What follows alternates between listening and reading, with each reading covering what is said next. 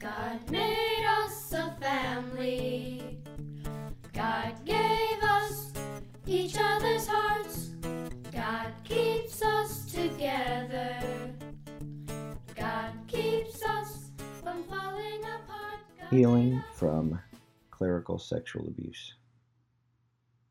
How the clerical abuse scandal affects me. No one knows the pain of the sexual abuse crisis in the church better than a victim staunchly refusing to abandon the truth of the Catholic faith. It takes an extraordinary amount of perseverance, courage, and yes, forgiveness to keep from forsaking the church that holds both saints and sinners within every level of herself. I should know. I am one such victim. For those of you who don't know me, my family and my faith are my life. The atrocities that I suffered at the hands of a so called shepherd while I was but a child have put extreme strains on both relationships. While I suffered sexual abuse from a member of the church I love, I refuse to abandon the truth, beauty, and good that continually flow through it by the grace of God.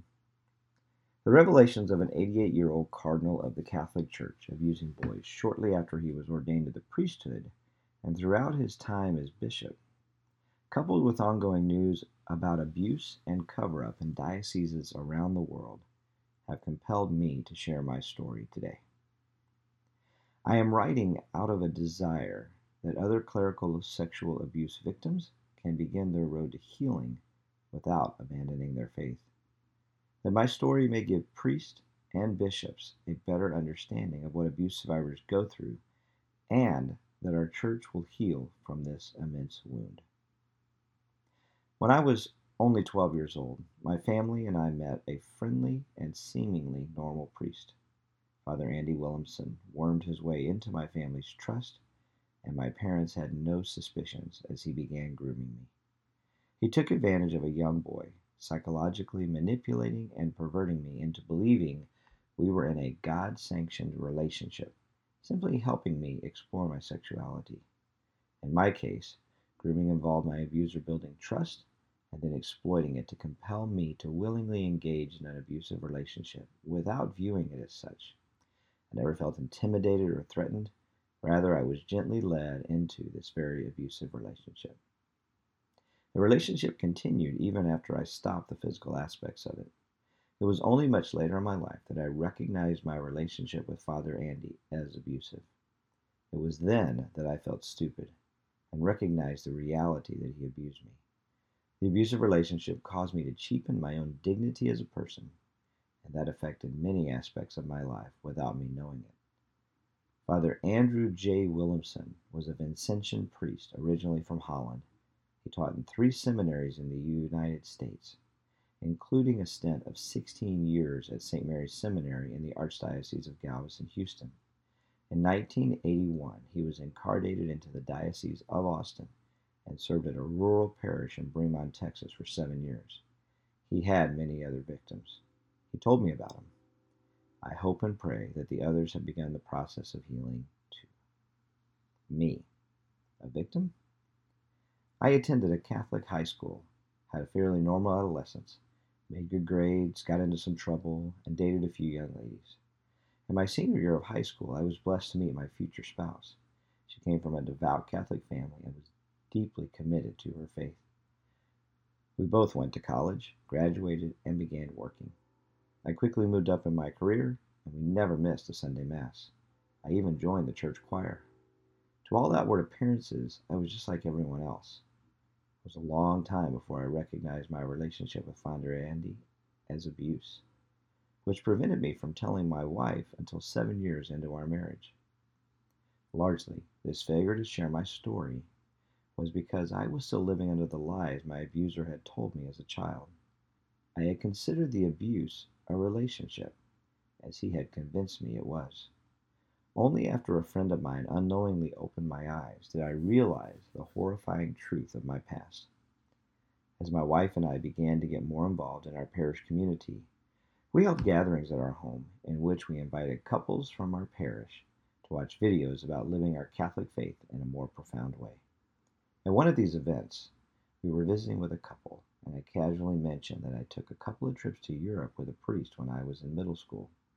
I had no idea that this was odd, but the guy I was visiting with made some comment about how lucky I was that the priest wasn't one of those bad ones who abused young boys. I was blind, but now I can see.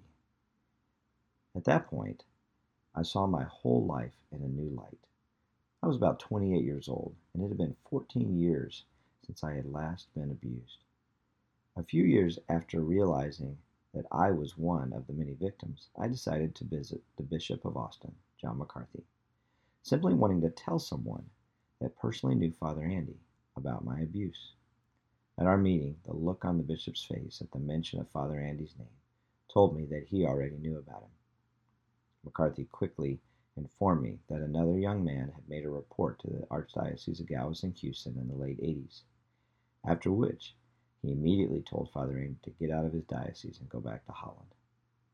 McCarthy expressed his deep sorrow for what had happened to me at the hands of someone I should have been able to trust. While his sympathy was very comforting to me at the time, the fact remains that this bishop had simply relocated a credibly accused predator rather than seeking true justice and protecting other children. In the wake of the 2002 Boston clerical scandal, sexual abuse scandal, I met with a second bishop, Gregory Aymond, desiring to know what punishment my abuser received for sexually abusing me and other boys. He did some research and informed me that Father Andy was still active in ministry, but that he would contact the bishop in Holland and ensure Father Andy was removed from ministry. What else happened to him? I asked. Nothing was the reply.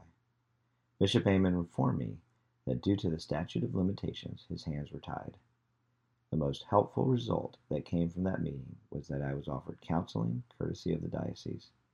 Counseling helped me tremendously in recognizing that I had been blaming myself for the abuse. In 2018, the wound would require more attention. Clerical abuse was once again in the headlines. It became clear that the problem was much, much bigger than anyone had previously thought. The biggest challenge I faced was listening to everyone talk about sex, clerical sexual abuse without them knowing that I was one of the many victims.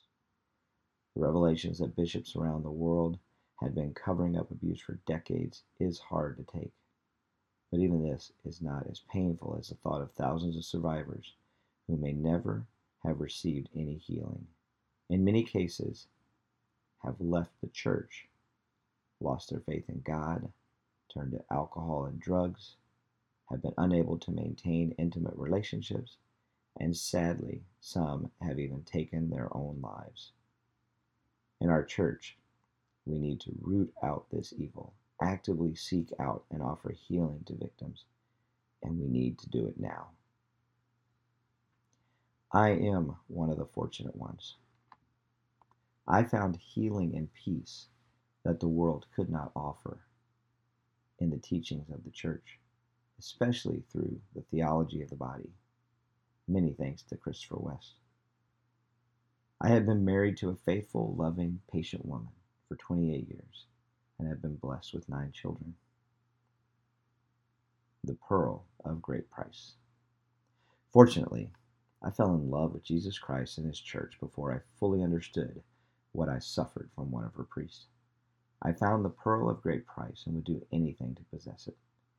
I view the gross negligence and evil actions of some bishops and the sinful and criminal activity of individual priests as the devil's tactics to make me and others give up this great gift of faith. There is no way that I will surrender to that temptation. Scandal has always been present in the church, beginning with Judas and continuing throughout the history of the church with bad priests, bishops, and even popes. My faith is not in any of these men, but in the Lord Jesus Christ. His authentic teachings miraculously persevere despite the many flawed men who have led the church for over 2,000 years.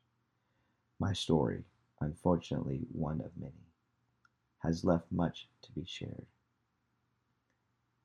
My story, unfortunately one of many, has much left to be shared. I will be writing more about my experience of being sexually abused by a Catholic priest, not just to raise awareness, but to also provide practical advice on how we can help the wounded and heal our church at abuseoftrust.org. If you are a survivor of clerical abuse and wish to help others, contact me at 480 409 1098 or alan at abuseoftrust.org. I am writing a book to bring healing to other survivors, their families, and the church. The fight has just begun. We must remember that the leaders of our church will need our help and encouragement to make difficult decisions that lie ahead and fight the evil that has corrupted and harmed far too many minds and bodies.